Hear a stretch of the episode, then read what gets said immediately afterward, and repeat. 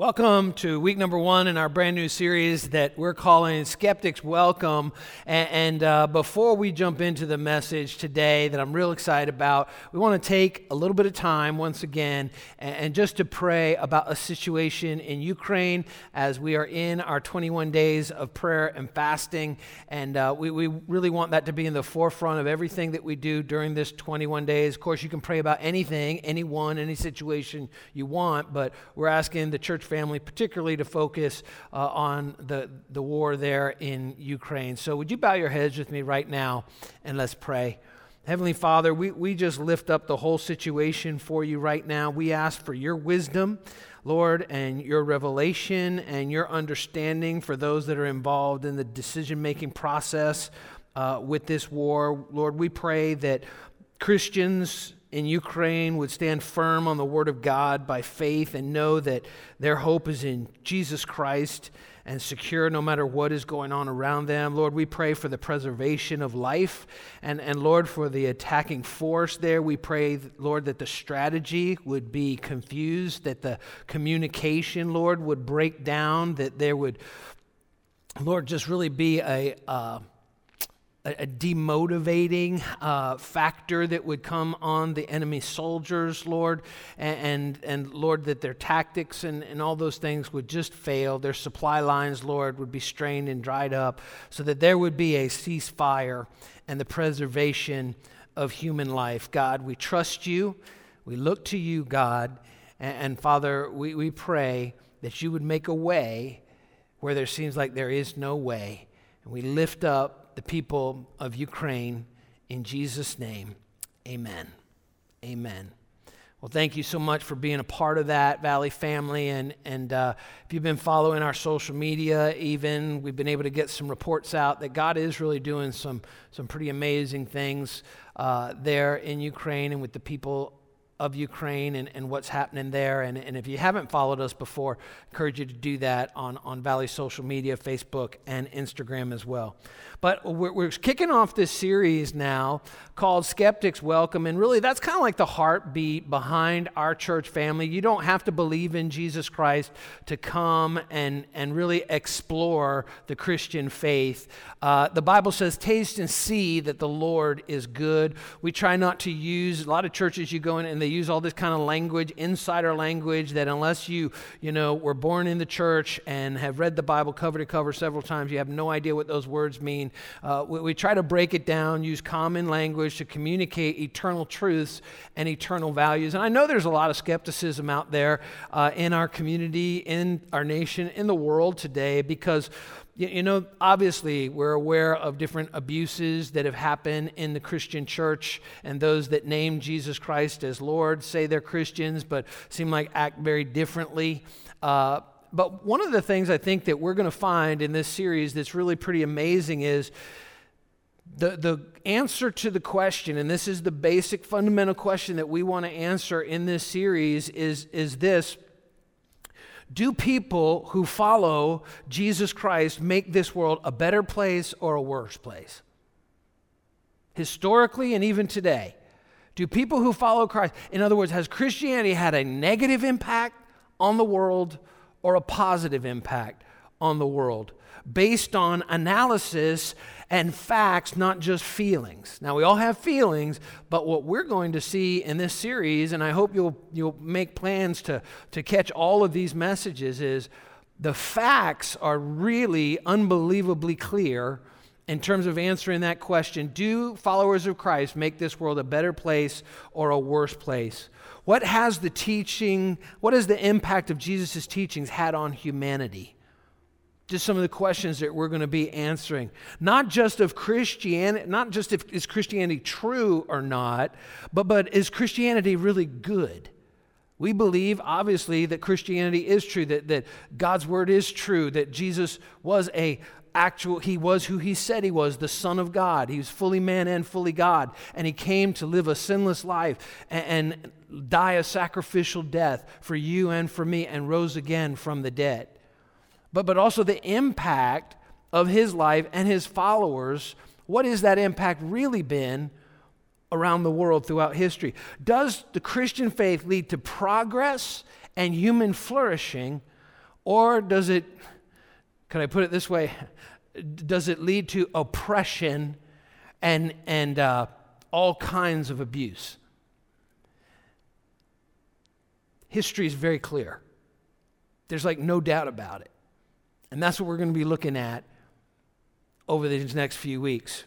In fact, this is really based on, I want to thank uh, uh, Liquid Church and Pastor Tim Lucas that, that gave us these materials for this series.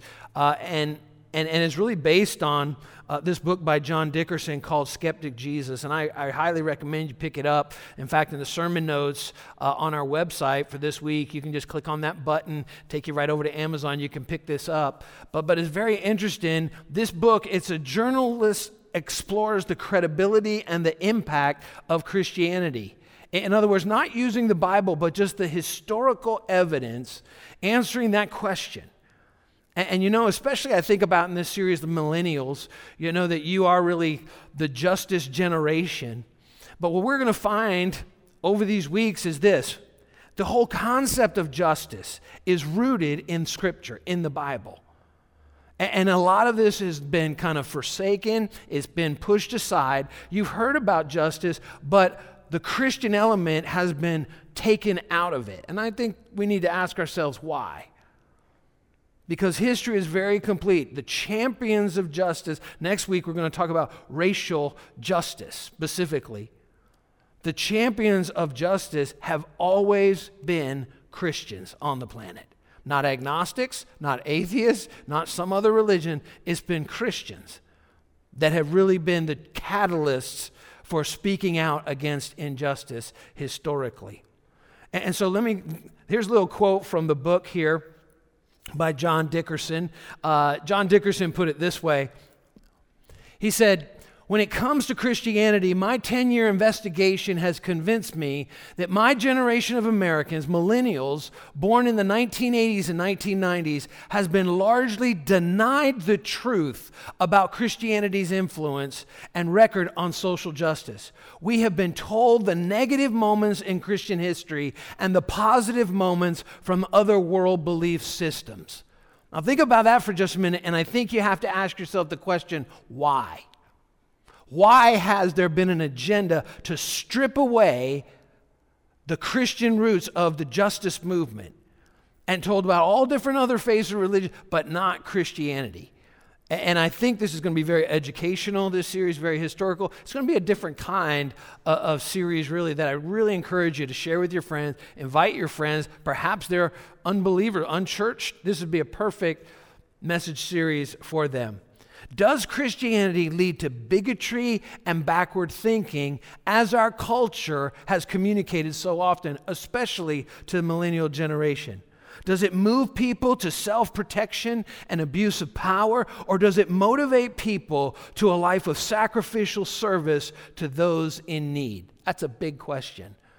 And I hope, I'm confident we will answer that question in this series. Today we're going to talk about Jesus, history, and human flourishing. Next week and then in the coming weeks, we're going to be talking about Jesus' justice and racial equality and Jesus' faith and science. Real excited about that one. Can those two coexist, faith and science, at the same time? And then Jesus, you, and experiential evidence. And if, if you had to kind of like categorize what this message series is about, uh, the word is apologetics apologetics.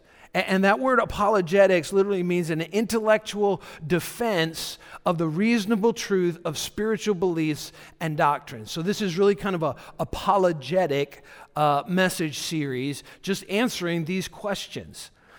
In John chapter 14, verse 6, and of course, we're Christians, so we do go to the Bible. We're going to go to it, uh, you know, in this series as well, but a lot of ex- external evidence we're going to be bringing in from other sources outside of the Bible to answer these questions. Because maybe you're a searcher, you're a seeker, you don't believe the Bible, uh, there's a lot of external evidence that actually will answer these questions for us as well. But in John chapter 14, verse 6, Jesus made this statement I am the way, the truth, and the life. No one comes to the Father except through me. Very exclusive statement. And here's the thing that we're going to learn You know, right now in the United States, I mean the world rather, uh, population of the world is something like 7 billion people in the world today. 2.3 billion claim Jesus Christ is the Son of God.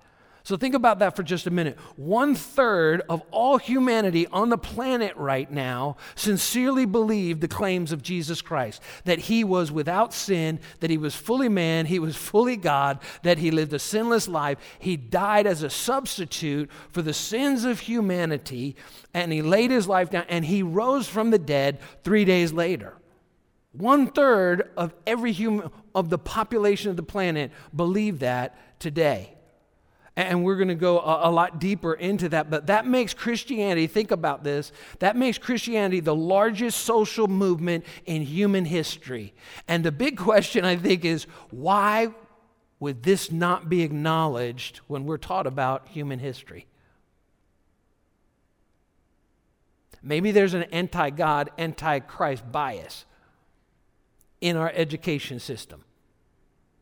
When, Christ, the Christian faith is by far the largest social movement in human history ever. And yet, so many of us don't really know anything about it. We know about all kinds of other history, but not the history of Christianity. There's so much evidence outside the Bible, and we are going to look at the Bible some, but we're going to look at the outside evidence as well. In fact, there are 15 ancient writers who wrote in detail about Jesus and his ancient followers. 15 that were not Christians, that, that, that had nothing to do with the writing of Scripture. Some of them were historians for the Roman Empire, were actually anti Jesus. But, but let me give you a couple examples of these. Uh, first of all, Flavius Josephus, who was a historian at the time uh, of the, the writing of the, the New Testament, uh, he, he had this to say at this time, there was a wise man who was called Jesus. His conduct was good, and he was known to be virtuous. And many people from among the Jews and the other nations became his disciples. Pilate condemned him to be crucified and to die. But those who had become his disciples did not abandon his discipleship. And he went on and he said, They reported that he had appeared to them three days after his crucifixion and that he was alive. Accordingly, he was perhaps the Messiah concerning who the prophets have recounted wonders. That was Flavius Josephus. And by the way, fascinating to read his account of history uh, that you can pick up on Amazon, Josephus, uh, you know, anytime as well. And, and, and so this is not biblical, this is not even Christian, but this is another uh, actual writer that is actually extra biblical that is actually talking about the evidence of Jesus was an actual person, no question about that, lived, died. Immediately, it wasn't hundreds of years, thousands of years later, immediately, his followers, he's resurrected from the dead. And, and, and, here's another example. Uh, actually, Tacitus, uh, another historian as well, look at what he said about the Christian faith and Jesus. Talking about Nero Caesar. Nero fastened guilt and affliction and afflicted the most exquisite tortures on a class hated for their abominations called Christians by the populace. They, they were hated because they said there's only one God, and that's Jesus Christ. Christus, the ancient way of saying Christ, from whom the name had its origin, suffered the extreme penalty of crucifixion. That's Jesus was crucified. During the reign of Tiberius, at the hands of one of our procurators, Pontius Pilate, and the most mischievous superstition, the belief that Jesus was God, thus checked for a moment, but again broke out not only in Judea, but even in Rome. So here's another historian that's talking about the rapid spread of the Christian faith after his followers, Jesus' followers, said he not only was crucified, but he actually rose from the dead as well. Think about this for just a minute. Again, these are facts. More, there are more historical documents that, that support that who Jesus Christ was, his life, and, and, and what the Bible actually says than, than, than some of the, the great philosophers that we quote all the time. More historical documents that Jesus was, in fact, a historical figure. crucified, Pilate, all of those things. Just like two samples right there. But one of the things that to me is more inspiring than even looking at the historical documentation is the lives that were changed because of Jesus Christ. That's what's so compelling. In fact, many of you, just a, an example, many of you probably know the historical figure around the time of the Civil War, Frederick Douglass. Frederick Douglass was a great abolitionist. Uh, he had actually been a slave, experienced horrific physical and racial ab- abuse, but instead he channeled that anger to fight for human rights of slaves and to bring freedom to millions of people. And, and again, you probably have heard and probably learned about Frederick Douglass in, in history class in school. But again, what you were deprived of is what motivated Frederick Douglass. It wasn't just that he saw the suffering of slaves, but it was actually his faith in Jesus Christ is what motivated him to be an abolitionist. The person of Jesus Christ was the catalyst for Frederick Douglass's work and the abolition of slavery. Look, if, if you read his biography, uh, look, look at this quote from Frederick Douglass, actually, autobiography from Frederick Douglass. He says, In my loneliness and destitution, I longed for someone to whom I could go, as to a father, a protector. The preaching of a white Methodist minister named Hanson was the means of causing me to feel that in God I had such a friend. I consulted a good colored man named Charles Lawson, and in tones of holy affection, he told me to pray and to, quote, cast all my cares upon God. Frederick Douglass went on and he said, This I sought to do, and, th- and though for weeks I was a poor, broken-hearted mourner traveling through doubts and fears, I finally found my burden lightened and my heart relieved. Listen to this I loved all mankind, slaveholders not accepted, though I abhorred slavery more than ever. And he continued to go on and say, I saw the world in a new light, and my great concern was to have everybody converted. The good old man told me that the Lord had great work for me to do. I must prepare to do it. Those are the actual words of Frederick Douglass, the abolitionist, from his autobiography major, had, major catalyst, had an influence not only in the northern part of the United States, on Abraham Lincoln himself. You probably know his name, but you don't know, you weren't told what his motivation was. It was Jesus Christ and the salvation of everyone. And that he hated no one, not even the slaveholder, not even the slave masters. He wouldn't allow that into his heart. It's powerful, changed life. You know, Jesus promised in Luke chapter 4, verse 18, when, about his ministry. He said, This is what my, his ministry was going to be, and, and this is what literally was going to be the ripple effect of his ministry. He said, The Spirit of the Lord is on me because he has anointed me to proclaim good news to the poor. He has sent me to proclaim freedom to the prisoners. And it was that statement, freedom to the prisoners, that motivated Frederick Douglass as an abolitionist. Freedom to the prisoners and recovery of sight for the blind to set the oppressed free. What we're talking about here is primary evidence. Primary evidence that the Christian faith has done good for humanity. You, you know, you're, you're entitled to your own feelings. Every one of us has feelings, but you're not entitled to your own facts. Facts are facts, facts are indisputable. These, this is what's called primary evidence. When you look at what Frederick Douglass has done, motivated by the love of Jesus Christ for his fellow man, black and white, slave and free, slave holder and slave himself. Primary evidence, just an example. You know, one time people came to Jesus, it was John the Baptist's disciples actually, and they said, You know, are you really the one? We're, we're, our, our, John the Baptist is wondering, Are you really the one? And in Matthew chapter 11, verse 5, he said, Go tell John this the blind receive sight, the lame walk, Those who have leprosy are cleansed, the deaf hear, the dead are raised, and the good news is being proclaimed to the poor. There was a woman in the 1800s, a Christian woman. Her, her name was Mary Moes. And, and she loved Jesus Christ. And these words right here so motivated her. At the time in the 1800s, doctors only treated wealthy people. And there was no such thing really as hospitals at all.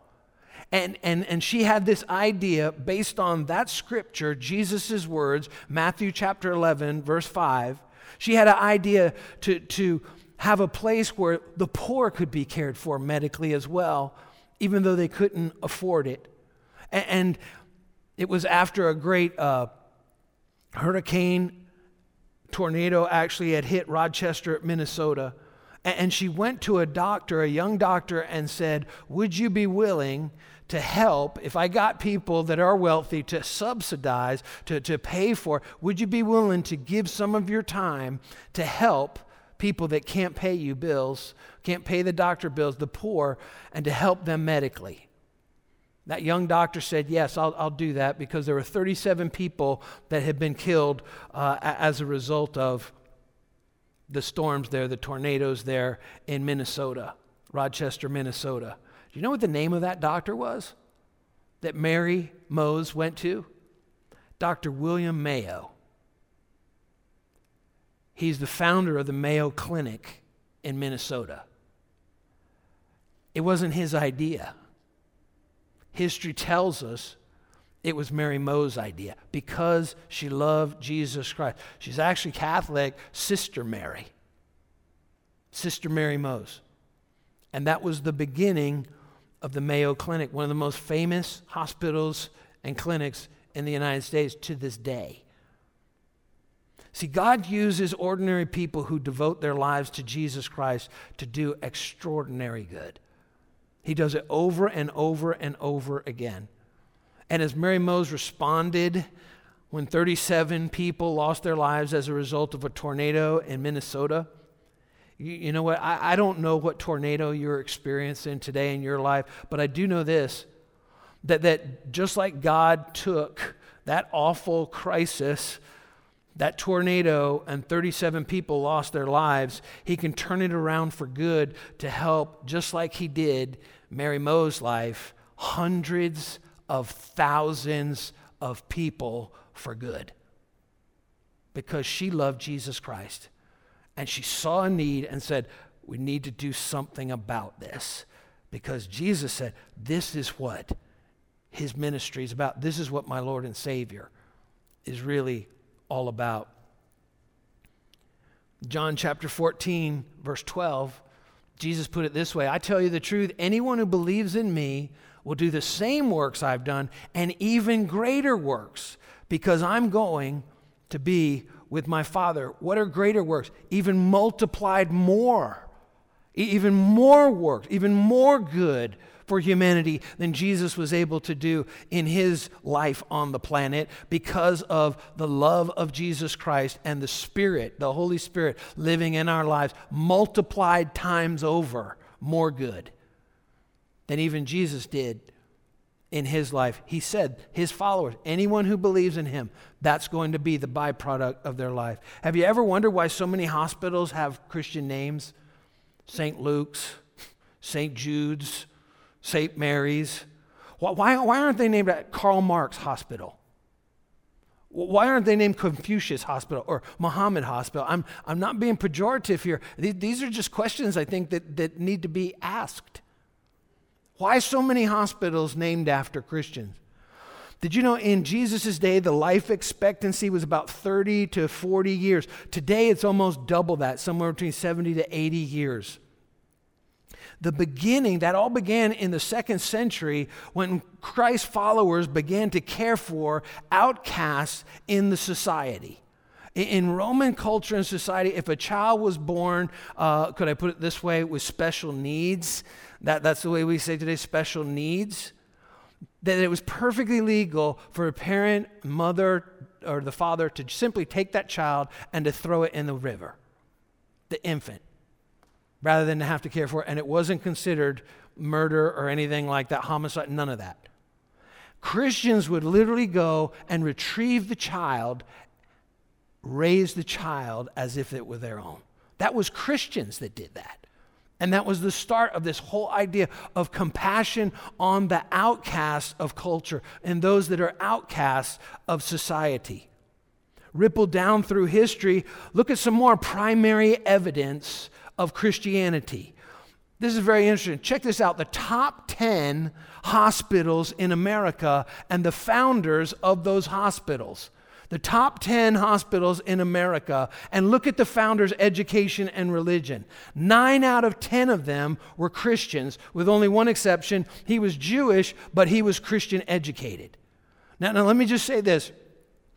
Maybe, uh, God forbid, but, but if you get a diagnose, diagnosis, uh, your spouse gets a diagnosis, uh, you get a diagnosis, or your child gets an awful diagnosis, you want to take them to one of those 10 hospitals. One of those 10 hospitals. It doesn't matter if you're an agnostic, an atheist, a Muslim. It doesn't matter, you know, what your religion, what your faith is. You want to take them to one of those hospitals to get the best treatment they can possibly get that was started by a Christian. That was founded by a Christian who had conviction that we need to help others. Again, primary evidence right there. Christianity, not perfect, because no social movement is perfect. There, there's abuses in every social movement, every situation. But by far, overwhelming amount of evidence that Christianity has been incredibly good for humanity. You probably have heard of Johns Hopkins University or John Hopkins Hospital. Uh, what you may not know, again, the history of John Hopkins is that he was a Quaker Christian who left his family fortune to create a hospital to help former slaves because they had no money. That's Johns Hopkins. Not only that, he split his fortune in two ways to create a university, Johns Hopkins University, and also the first research hospital based on Christian principles. The motto of Johns Hopkins is this the truth shall set you free the very words of Jesus Christ itself. You can see that in the seal of Johns Hopkins. Again, primary evidence. And it's a quote from Jesus Christ himself in John chapter 8, verse 32. Then you will know the truth, and the truth will set you free.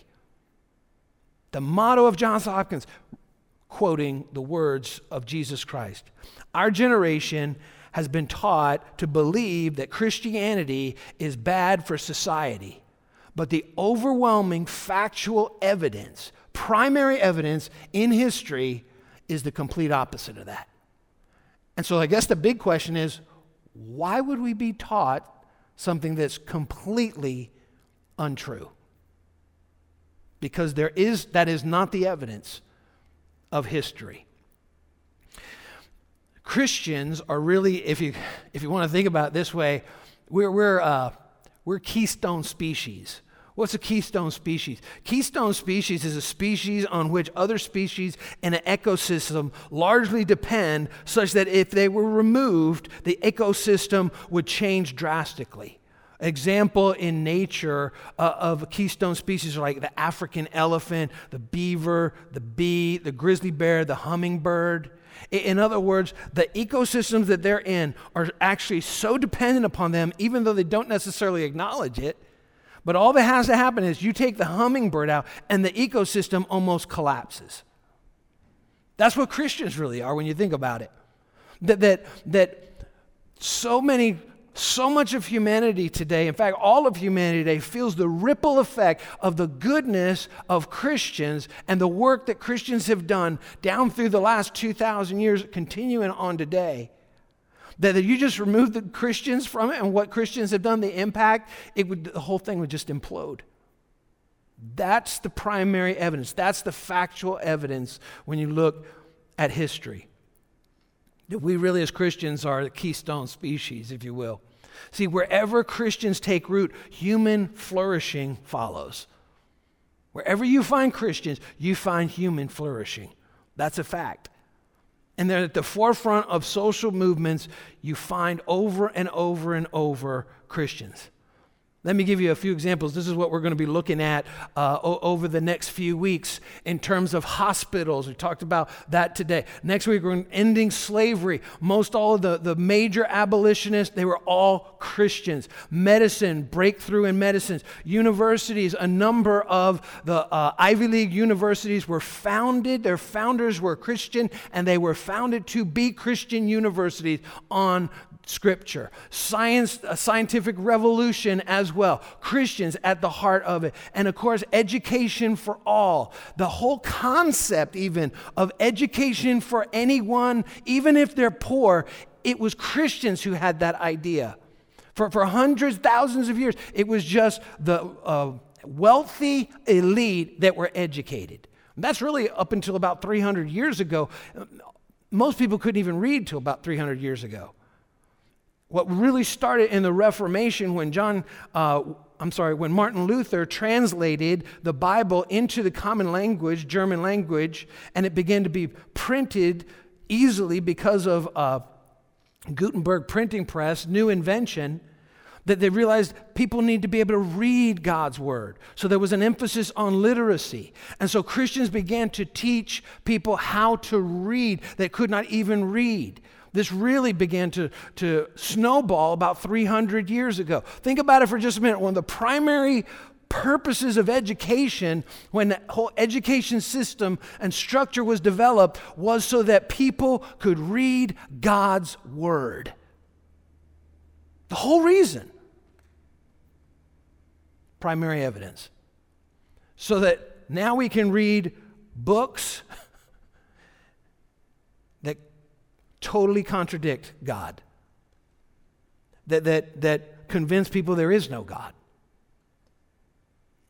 that, that teach people false religions and, and, and false belief systems.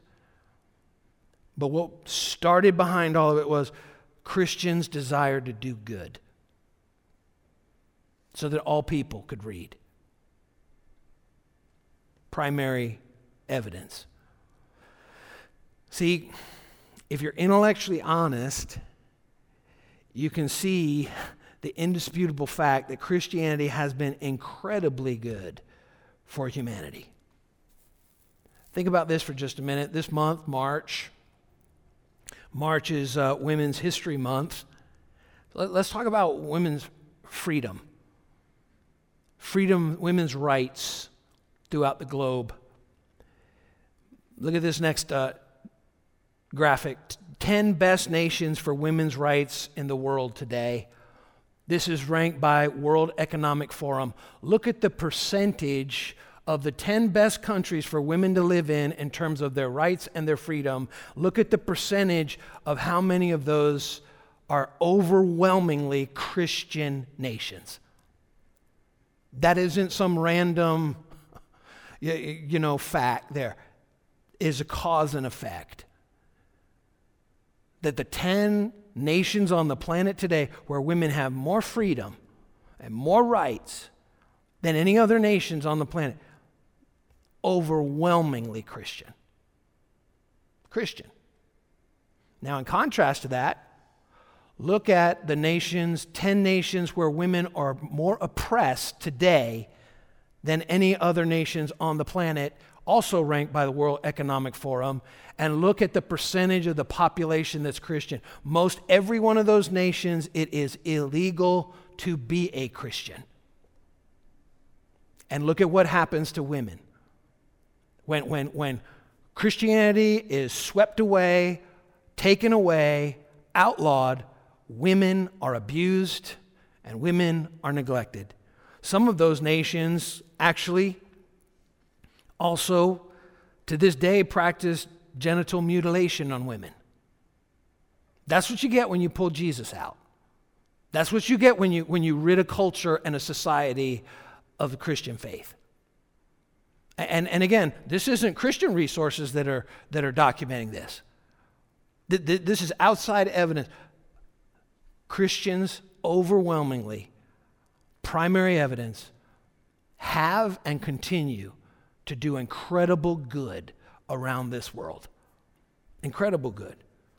Back to uh, social movement leaders. Uh, amazing when you think about that. If we go back to this slide again, social movement in hospitals for everyone, not just the wealthy, for those that are poor as well. It wasn't communists, it wasn't socialists, it wasn't Marxists, it wasn't any of those other faiths, it was Christians.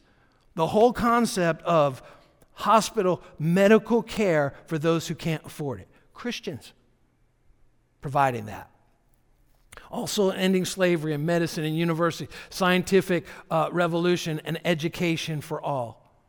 That, that wasn't other faiths. That wasn't agnostics or atheists that, that were really the, the motivators, the catalysts in those social movements. It was Christians at the heart. That's historical, immutable facts of history. Now, we're not taught that in our education system. But, but and, and probably you, you might not have ever heard that before. But that's the facts. That's the reality. Wherever Christians take root, human flourishing follows. Think about it for just a minute. What are the chances that the words of a penniless preacher from Know Nothing Nazareth would launch a movement that would sweep human history for thousands of years greater than any other movement humanity has ever seen. what's the chances of that?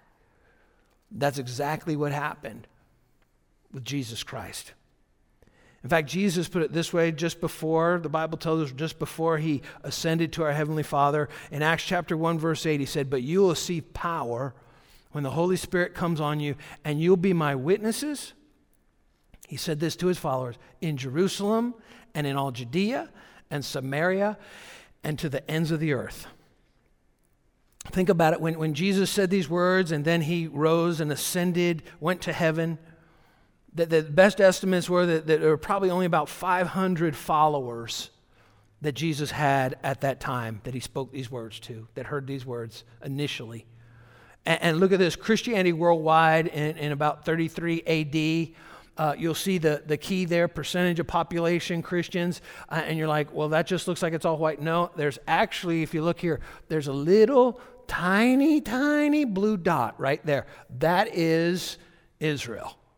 That tiny blue dot is the 500 Christians, thereabouts, 500 followers of Jesus Christ in 33 AD. And now let, let me show you in 2020, according to Pew Research Center, this is Christianity worldwide today. Look at that. Amazing. Absolutely shocking. And the, the, the areas of the globe that are white or very, very light, the reason for that is most of those areas, it's elite Christianity is outlawed. But there still is a huge amount of underground Christians, underground church, but we don't have the exact number for that. And, so look at that representation. Overwhelming. Jesus, his words to 500 a penniless preacher from Know Nothing Nazareth. And look 2,000 years later. Absolutely remarkable when you think about it. And I heard the statistic recently that, that uh, church growth experts uh, believe by 2030 there will be more Christians in China than Christians in the United States. Wow, by 2030. That, that for the most part, with just a few little exceptions of certain denominations, very small, uh, that, that evangelical Christianity, for the most part, Pentecostal, charismatic, is, is outlawed. But there's groundswell of house churches, underground churches in China. So much so that by 2030, there'll be more Christians in the nation of China than in the United States of America. Mind blowing to think about. Again, God uses ordinary people who devote their lives to Jesus Christ to do extraordinary good in this world. Now, we're, we're, we're in the middle of 21 days of prayer and fasting with a real focus on Ukraine.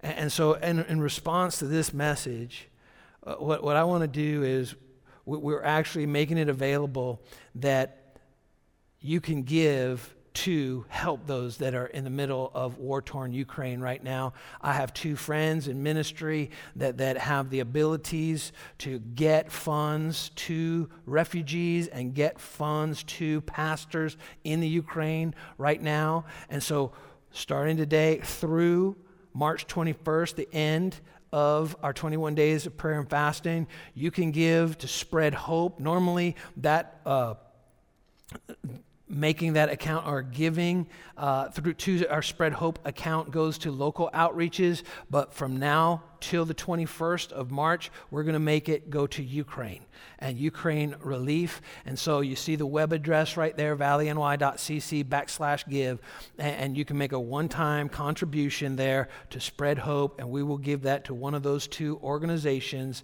uh, and make sure, and one of them in particular, real excited about it, it's going to go to Pastor Anatoly Gavriluk in Kiev, Ukraine, our dear friend. Within 24 hours, we can get that to him. To, to help, there's, there's so much misery, so much pain, so much heartache, uh, and, and we can help. That's what we do. That's what Christians have always done to do good for our fellow man. So, this is our time. This is an opportunity that we have. I want to invite you back next week as we talk about Jesus, justice, and racial equality. And we look at the real history between, behind uh, the racial equality movement. It was Christians, racial justice. Right now, I just want to ask you would you bow your heads with me? Let's pray. Father, thank you for our eyes being open. So many of us, Lord, realizing that not only did Jesus say that we would make a difference, Lord, that your people have made a difference for good. And God, as we, we just kick off this series this, this week, God, I pray that you'd be with us through this series, that we would, as your followers, Lord, embrace the rich, deep, historical facts of our heritage as Christians. And Lord, more than just our heritage, Lord, that we today would leave a lasting legacy for those who come behind us, that they would find that we were faithful in our generation to love the outcast, those on the outskirts and those with great need in our community, in our nation, and in our world. In Jesus' name, amen.